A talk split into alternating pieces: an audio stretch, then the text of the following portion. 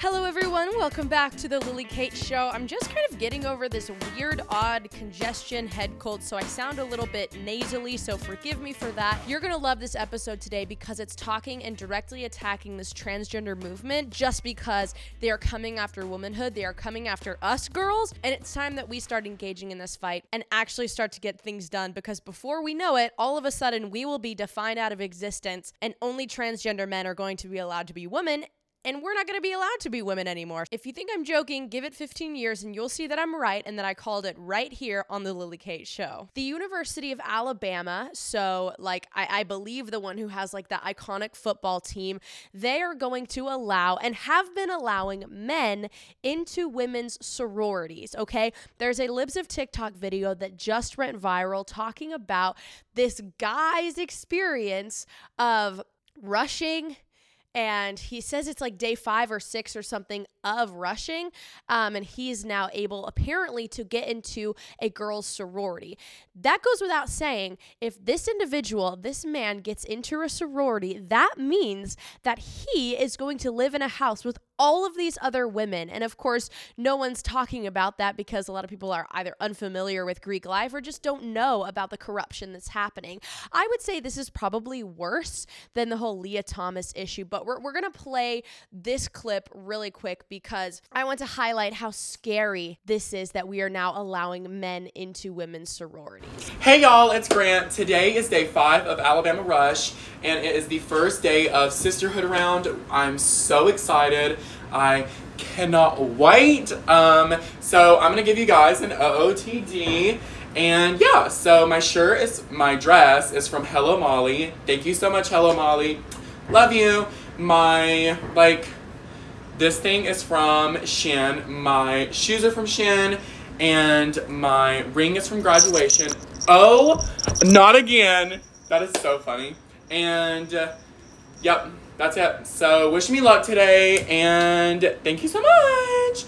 And my makeup is done by me again. How incredibly dangerous for the actual women and the actual girls that are in that sorority. And it's really funny because when you're talking about the left and when you're talking about men pretending to be women, you absolutely always see this the people who are pretending trying to have this like fake high voice, hey, trying to have the sing-songy like voice and unfortunately that's not going to fool anyone. We're not going to think that you're magically a woman just because in some cases you you grow your hair out like mine, or in other cases, you wear a black dress like mine. Okay, just because you're acting like a woman does not mean you are a woman. And that's one of the big things that Generation Z is so confused about, is so wrecked about, and absolutely needs to be talked about because the left is confusing Generation Z and leaving us to a life of despair and confusion and misery if we make decisions that are completely against our biology and completely against the way that God actually designed us to be. The whole transgender narrative, and I just want to say this really quick before we move into a little bit more analysis. The whole transgender narrative is, is absolutely saying that God makes mistakes. It's saying that God made me imperfect. Well, obviously, we're all imperfect because all who sin to fall short of the glory of God, as it says in Romans. But it is saying that the way God designed me in his plan in my mother's womb in heaven, he knew me before I was born, like it says in Jeremiah chapter 1. He's saying that the transgender narrative is literally flipping off God and saying, actually, God made a mistake. God made me imperfect. And I have to take whatever means possible, whether that's wearing a dress, putting on makeup, making my voice really high, and trying to convince people that I'm a woman. And I'm going to take every possible chance that I have, even if that means hormone therapy and surgery surgery to reverse the mistakes that God made. Give me a, um, the transgender narrative is literally flipping off God and saying, You made a mistake, God. You made me imperfect and you made me in a way where I have to clean up the mess now. I have to set things straight. I am the author and giver of life. I am the person who is in charge. I am the person who is able to make correct decisions about me. But little do they know, God knows them better than they know themselves. God does not make mistakes, and you're just meddling with your biology because you are lost and confused, and it's very sad. And, you know, the broader point is this is erasing women. This is completely and utterly erasing what it means to be a woman, the speciality of what it means to be a woman. It's erasing womanhood, and it's erasing women in their very nature. I want to talk about how female is being erased. Everything female is at risk of being completely erased, not within the next 100 years, guys, not within the next 50 years, but I would say within the next 10 years. These radical gender ideologues and militants are absolutely out to get women. And I want to relate this all the way back to Genesis chapter 3. In Genesis chapter 3, Satan decided to target and go for the women. He went for the what traditionally we call the weaker vessel because we're physically a lot, a lot of the times weaker than men. And so that's what we mean. Satan went after the woman and asked her, Did God really say that? Is God really perfect? Did God actually um, did God actually do this thing and say this thing? And so, as you can see, Satan again is absolutely targeting women with this issue because he is trying to erase what I believe is the most powerful of the two sexes because we are the gatekeepers to relationships and new life. And those are the things that make the world go round. And so, as we can see, with the rise of this transgender narrative, all female things, such as motherhood, or childbirth or femininity or softness or the pursuit of inner beauty, the virtue of being a homemaker, being a wife, or being a caretaker of children, all of those things are becoming non binary and non beautiful, not special to women anymore. And there's not even a place where women can have a carve out in society for women alone. You see, I'm an anti feminist. I'm not a feminist. And my the hill that I'm going to die on in this life is going to be fighting against radical feminism.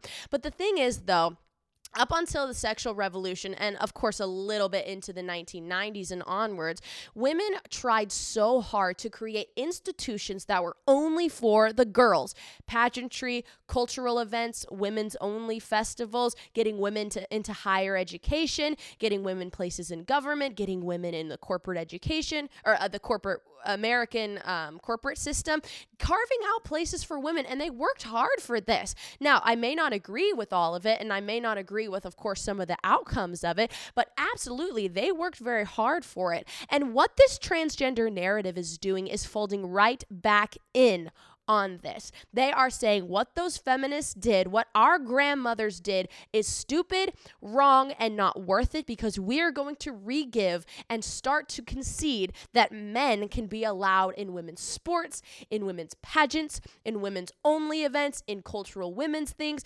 and now in sororities. See, women are special. And this is the message that I want to get across to any girls in the chat. Women are powerful. And this trans movement is trying to take that away from you.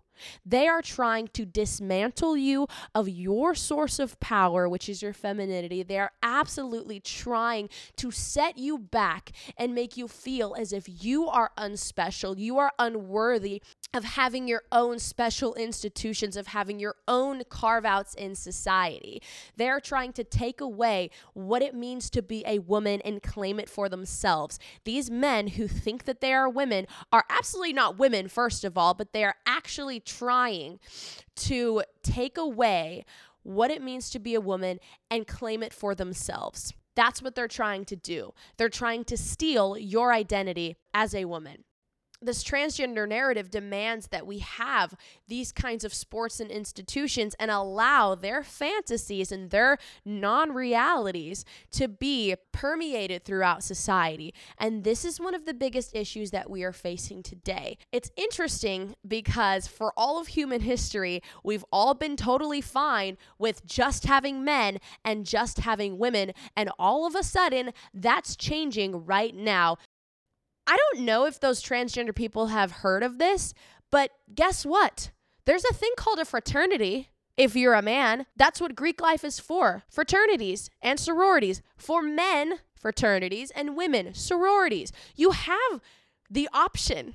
You have the ability to go and be in a group of people that you relate to. But no, you want to try and take something that is for the girls and try and take it for yourself. But I want to talk about another example of how the left is completely and utterly erasing women because there is this play that's coming out now and this play is called I Joanne and this play is set up to be this really amazing, really new, really incredible women's empowerment play. And so, for those of you who don't know, NBC reports there is a legendary French heroine, Joan of Arc. You've probably all heard of her before. She will be portrayed as a non binary in a radical departure from the historic figure's usual depiction at the London Globe Theatre. So, it's not just me on the fringes um, who's reporting on this. It's actually um, being reported on in many different um, places. So, Joan of Arc, I'm going to get a little boring for a second because it actually is important to the point of this.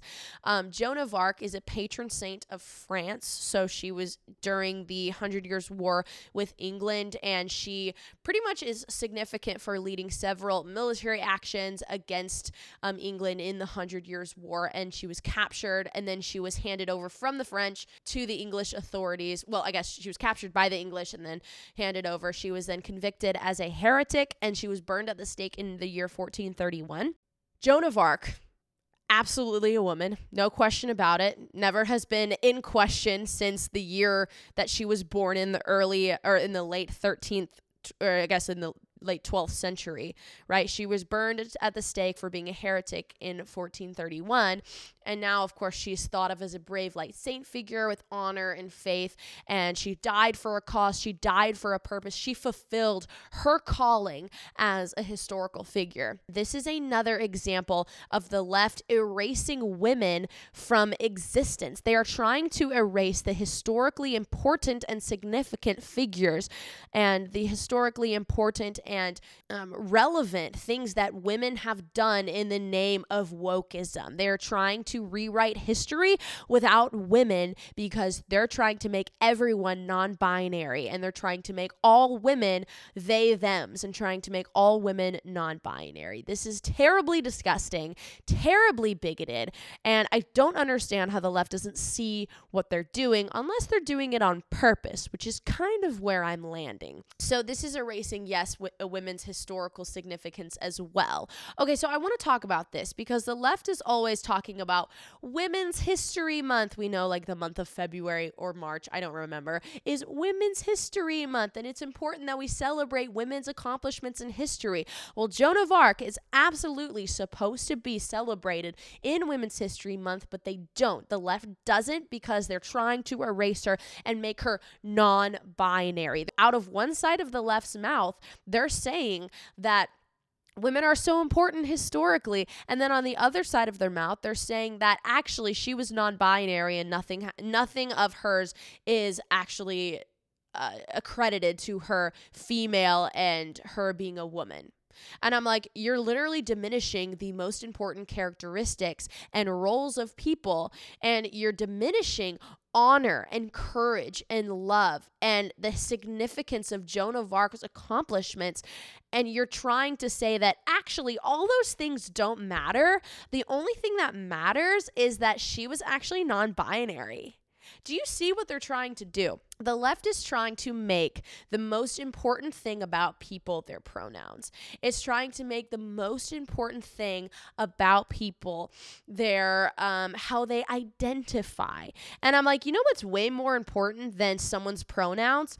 What they did for the church, what they did for history, what they did for the significance of time, and what they did to advance the kingdom. That's the most important thing about them, not that their pronouns were they, them, or they were non binary. Like, that's totally irrelevant and also totally historically inaccurate. And so, this is what the left, of course, as we know and constantly know, is trying to do. They're trying to destroy womanhood through the guise of wokeism because women are so powerful, women are so amazing, and absolutely trying to um, destroy what it means to be feminine to end this section on a more positive note, I believe that seriously, we girls are going to step up to the plate, fight for our truth, fight for the definition of what it means to be a woman, and fight for femininity because when we stand up and fight, things get vicious and things get done. I'd like to welcome Jordan Sarmo, a long awaited guest, onto the Lily Kate Show today. Um, I hope you enjoy this section. He is wonderful, and I'll absolutely have him back as soon as humanly possible.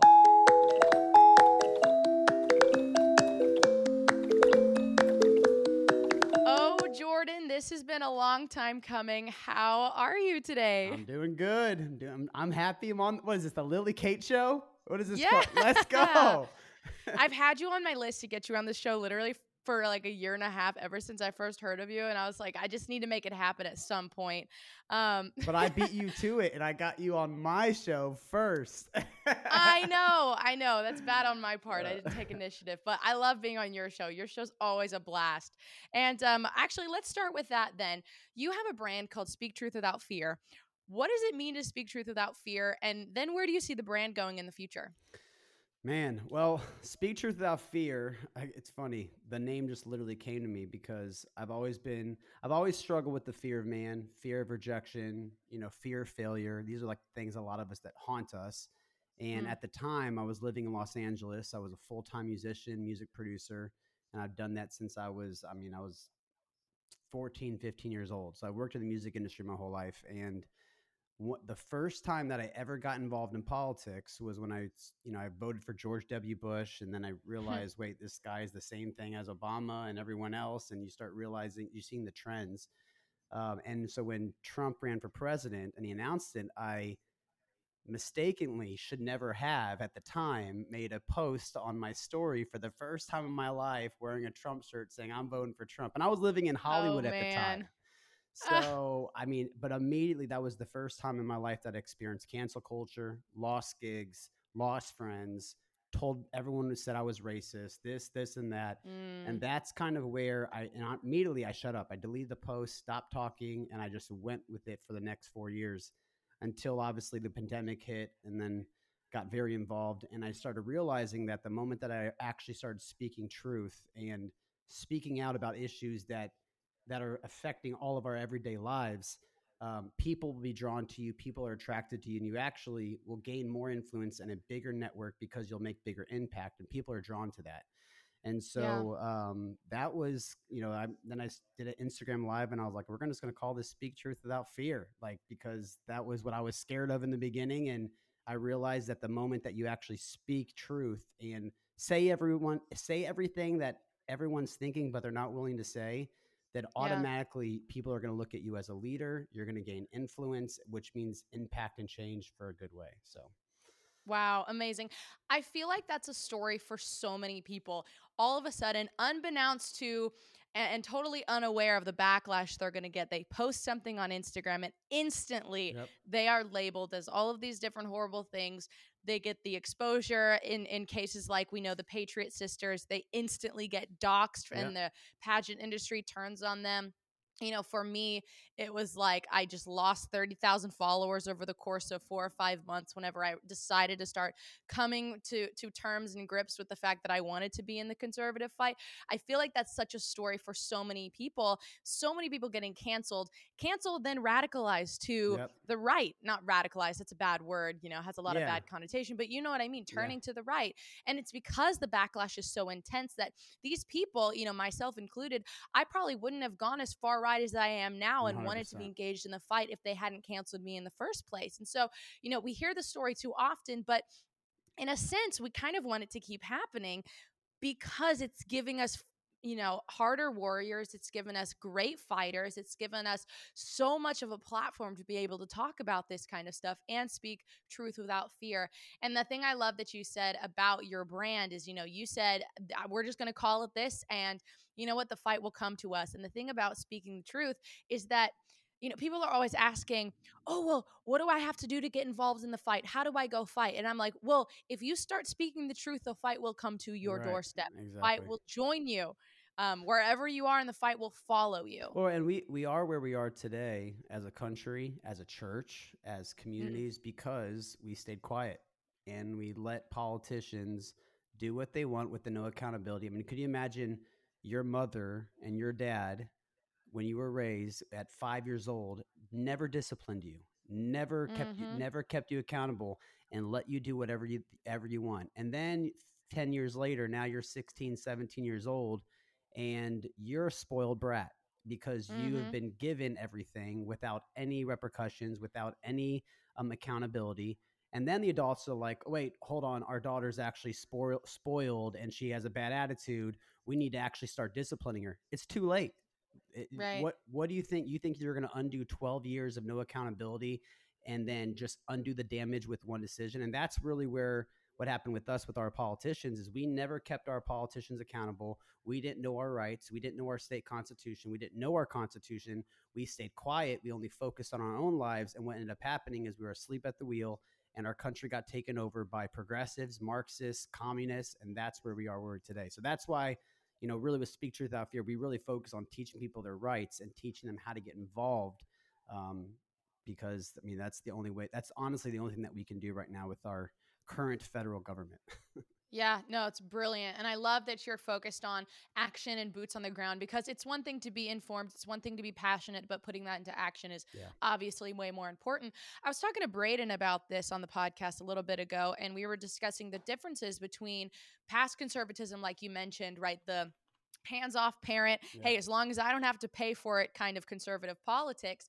And, um, you know, I would type that as the George Bush conservatism that is literally only really cares about tax cuts, is too timid and uncomfortable to talk about cultural issues. But now you have this surge of this new form of conservatism, which we'd label as the Ron DeSantis conservatism, has their finger on the pulse of all Right. the national issues, is tackling Disney, is tackling the school system, is you know, trying to protect the children. Where you know, Ron DeSantis is doing all the right things. He's in all the right places, and he's having fun while he's doing it. Right. Or what Greg Abbott's doing, shipping the illegal, Ill- illegal immigrants who come up across the border in Texas to San Francisco, to Washington D.C., and shipping them there so that you know the politicians who voted for amnesty and, and now they're complaining. Now that you have, the, I don't know if you saw the mayor of DC is on the news, and she's like, "We need to make sure that they are not supposed to be coming here." And dead. It's like, no, like the only reason why you're leaving the border open is because they're in Texas. But if that No, was actually in. DC, and the moment that DeSantis or Abbott actually started shipping them over to DC, they're like, "Wait, the people, the the people in DC started complaining. All the lefties in DC Uh-huh. all started complaining because they're."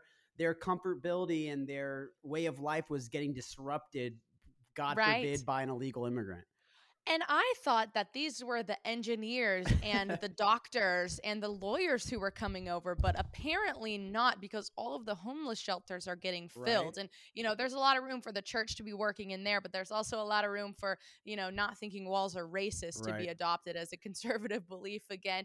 Um, but of course, you know, the church in our culture has certain responsibilities and you're you're a Christian, I'm a Christian. We've been involved in the church pretty much our whole lives and you know, for me, conservatism is literally nothing without Christianity. It's Right. the lens in which I think po- politically through.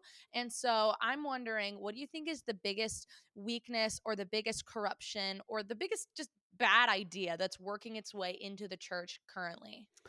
marxism wokeism Oof. i mean that's that's really what you're starting to see in the church today and I, I mean i i saw that when i was living in i mean i was living in hollywood and you know Mm. it was rare to find a church that actually didn't stand for biblical principles and um, it was pretty antichrist and so i think Yeah.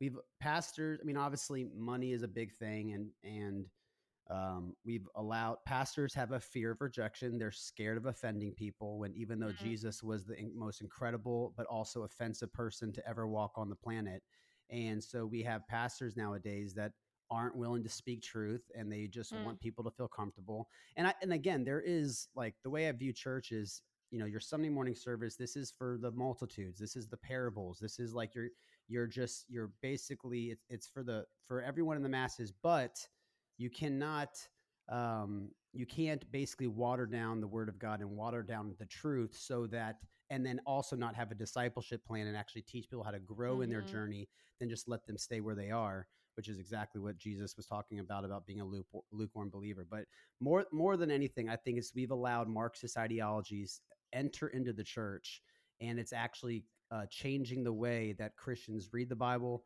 Christians that, how they see eternity, if Jesus is actually the only way, or however you want to interpret it, interpret that. Um, but we've Mm. allowed wokeism and Marxism and culture actually influence the church instead of the church Right. influencing culture. Right. I really want to go into this Marxist idea because I think there's something super important here that I haven't actually brought myself to cover on this podcast yet. Because, you know, in Marxism, I mean, you know, Marxism is a financial um, first ideology, right? Right. It's the idea of who owns the means of production and who is seizing the means and who should overthrow, right?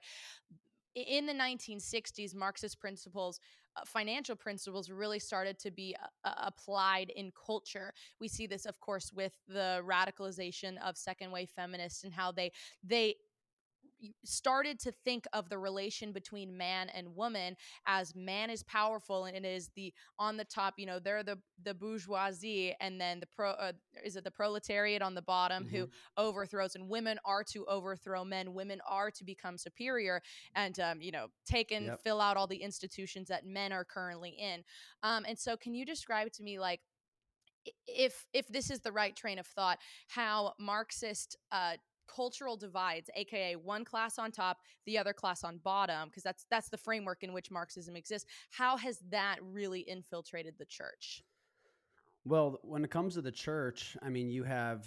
Well, let's just talk about Marxism. The the Marxism was is actually, I mean, it's the equal or parallel to communism, and Right, they totally. created the entire, you know, the Communist Manifesto, and those that created it, which were actually Jews, which is a whole other in, interesting historical thing.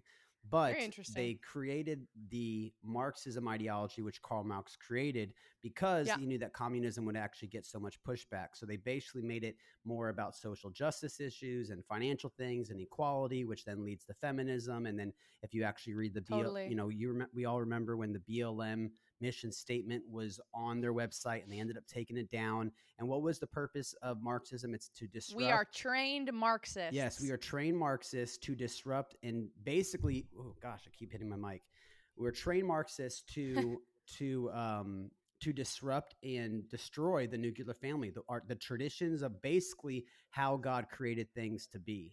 And so, with that, they use all of these social justice things that the church now is adopting in their theology, and they're actually using it, and they're basically twisting scripture to actually keep their people end up being happy. And so, when you, gosh, I keep doing this. This is horrible. See, this is the new. You're This we're in a new studio right now. I just moved into my new place. I'm not used to having setup. this right here. Uh, if you're Love listening it. right now, I keep hitting my mic. That's what's happening. You probably can't see me. Um, but it, that's that is the main thing, and you see it though in so many issues. Like, I mean, for instance, feminism, Black Lives Matter, and they've taken all of these Marxist ideologies. And there's a, actually a book, Lily Kate, that I tell all my followers and a podcast to listen to, and it's called Love Letter to America, and it's a 70 page book about a um, a uh, KGB informant that was Uh-huh. worked for the Soviet Union, and he was the head. He was basically over all of the propaganda, and they u- Right. and they wanted to basically turn capitalist and free countries into a communist country, but they didn't want to use military force. So what they did was they used propaganda, and he writes this entire letter back in the 1980s, warning the United States, saying, "We have spies in your country," because he flipped. We have spies in your country in the education system, in your government, and local communities, in your teachers' unions, everywhere throughout your whole country. And we are purposely implementing Marxist ideologies to destroy America from within without having to use military force.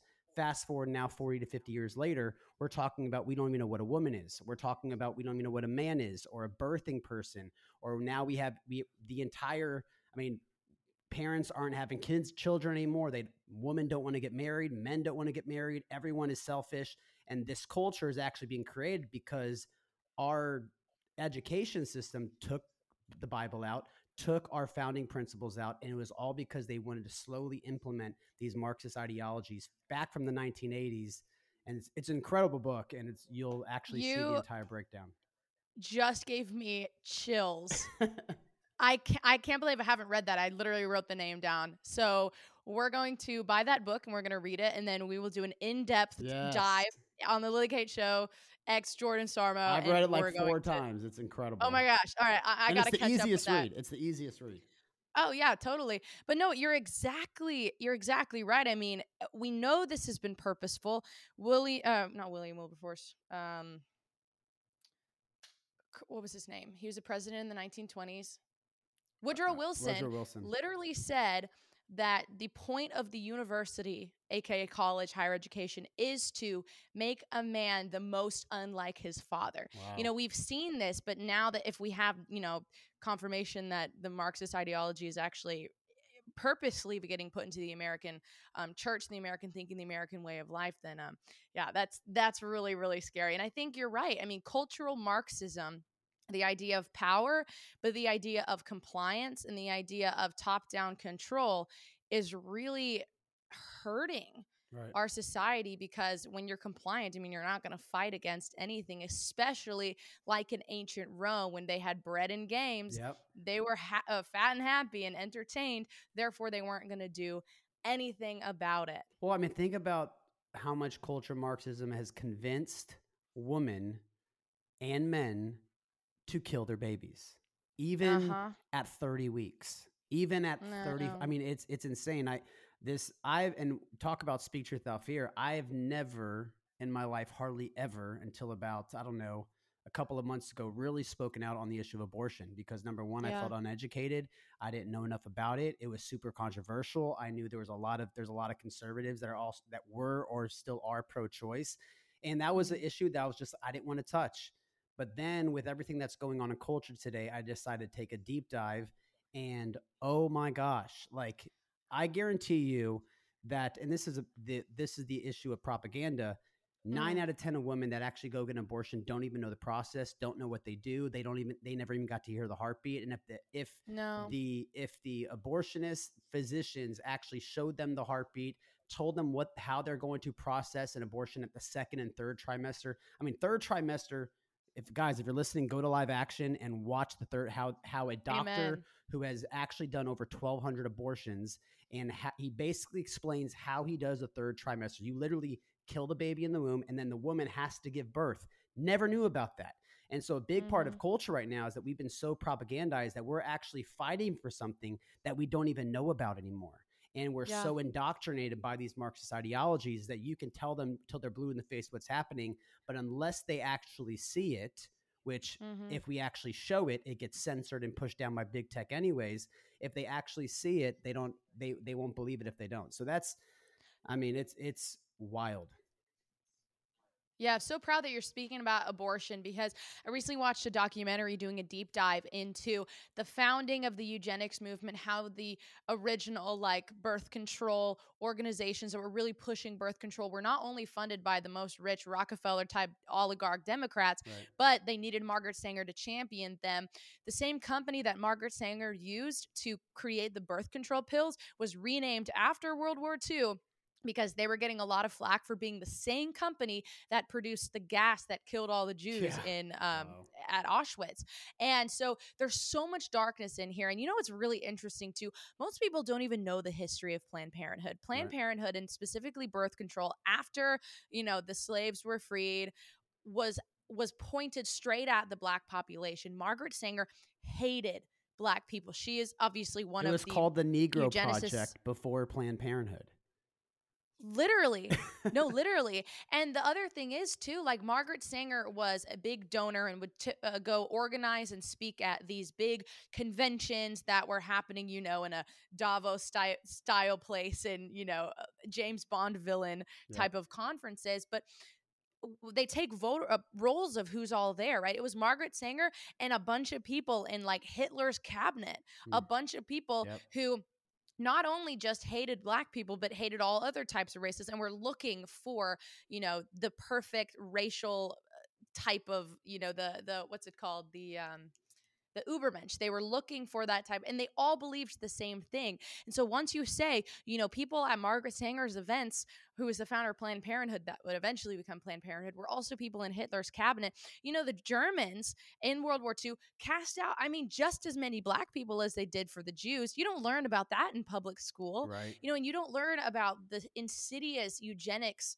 movement that was literally used in America specifically to eradicate the black population, they're doing that exact same thing and they're just lied to and said, no, this is for your good, it's for your empowerment. And of course, we know that abortion is really just a means of you know tackling the economic argument saying well you won't be able to work a desk job forever if you don't get an abortion. So well, it's so ugly but i'm so pumped that you're talking about it now yeah and, and this week i learned something about abortion and i wasn't planning on talking about abortion right now but you know i i you know started I watched a couple videos on the second and third trimester, and then I posted a, a question to let people leave comments on their um, on my Instagram story, and I asked them, "Hey, I just heard, I just read a story that this one parent was told that their baby was going to be mentally challenged and they encouraged their baby to, the doctor said that you need to abort your child or re, they were mm-hmm. recommended it. They didn't end up doing it and the baby came out perfectly fine. So i shared that story on my instagram story. I said has this happened to you? Lily kate i promise you i'm not even exaggerating. I had over 120 mothers send me and i'm just going to read one. This is one out of literally 120 they oh told oh me they told me at 5 months that I should terminate my pregnancy because my daughter had two cysts on her brain. That was an indication that she would have down syndrome. They didn't know the extent of her birth defects. Long story short, her baby is now 7 years old, completely fine.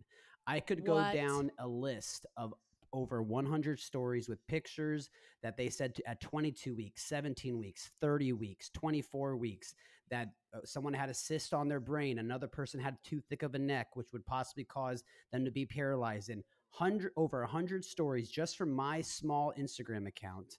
And every 90% of them were all saying the doctors told them that their baby would be would be mentally challenged or disabled every single one healthy, born healthy, 22 weeks, 25 weeks, 27 weeks. And the lie is is that we don't even realize the type of genocide that's actually happening within our own country under our yeah. watch under the under the disguise of your child's mentally challenged or your child's going to be Gosh. sick so you need to actually terminate your child. And how many women no, actually listen to that lie? Oh my gosh, that's actually insane. And we definitely need to like make a post about that and send it to live action because I think that'd be great ammunition for them. But yeah, we're so scared of our lives being minorly inconvenienced by having a child with a disability that we are literally willing to give up the child's life. You know, you know what's really interesting? a while back, I think two, three years ago, Sweden was like, everybody, let's celebrate. We're 100% Down syndrome free. And it's like, oh, Really? So, what are the women eating? What are they doing? What's the diet? They're like, oh, no, because it's actually mandatory that you abort every Down syndrome wow. child or potential Down syndrome child in Sweden. Wow. That's how they get 100% Down syndrome free. That is, I mean, uh, immoral, disgusting. And we as pro lifers have to be open to life of every caliber, life that is going to be lived for a short while, maybe life that's going to be lived up till the person's 80 years old as a pro lifer. And that's, you know, that's, that's hard for a woman to be in, especially in she, if she's in a position where she's like, oh man, I can't take care of a child. You know, we all hear there right. are situations where women are in unfortunate, unfortunate times, and right. that's of course where the church and pregnancy pregnancy centers need to step in and help. Um, you know, but the abortion clinics are capitalizing on the fear of these women, the fear that they're going to be taped down forever, taking care of a, a, child who may have a disability. You know, it's so evil. They're sticking the knife in and they're twisting it on these women. And these poor women can't see it because they're so blinded by fear and lack of security in the family structure, lack of security that the church will help them or they don't know what resources to go to. And so, you know, it's such a massive issue that we need to tackle. But at the very least, you know, pro lifers, we need to be able to say, I will adopt your child if you are 100%. wanting to get an abortion, because that's really the most radically loving answer that you can give. Yeah. No, I mean, it's the big lie between all this it's the left that's actually telling the women you know they, they paint these things as women rights health care you know but really, what they're saying is you're not smart enough to actually have a baby and still be successful. You're not yeah. courageous enough. You're not brave enough. You're not going to make it. You're not going to be successful. And they actually use lies and negativity and shame to actually get them to join. Oh, you're right. You know what? I need this because if not, and then we've also trained people to actually not have consequences for their own actions and not take personal Right. responsibility, including men. The choice was before you had sex. Yeah, like yo, you didn't rock a condom. You had sex with someone you didn't have a baby with. You didn't take a morning after pill. Like you had like four or five different things that you could actually do before you waited till your 22 weeks, where now you actually have to have a baby that actually feels pain. And so Right. again, like and again, I know that's it's not so black and white, but there are but we have actually what this has actually done is it's basically taught culture to you can do whatever you want without any consequences and then when you, when you do have that consequence you're not smart enough and you're not brave enough you're not courageous enough to actually take personal responsibility and then you've also trained men to basically say hey go get an abortion. I know we had sex. I know i didn't wear a condom. I know we shouldn't be having sex anyways but i don't want to take personal responsibility. Go kill the baby. That's what Yeah, that's what we've it's taught. Terrible. it's horrible Yeah, I mean that's a direct attack on masculinity and masculine pride, of course, because men want to be told that they are capable, they can handle it, they can rise to the occasion, and abortion is literally just giving them an easy way out. Well, I'm gonna have to end it here, Jordan. We must have you back to cover a love letter to America. Because I'm sure there will be so much in there that we have to unpack. Um, this was amazing. Thank you so much for coming on. thank you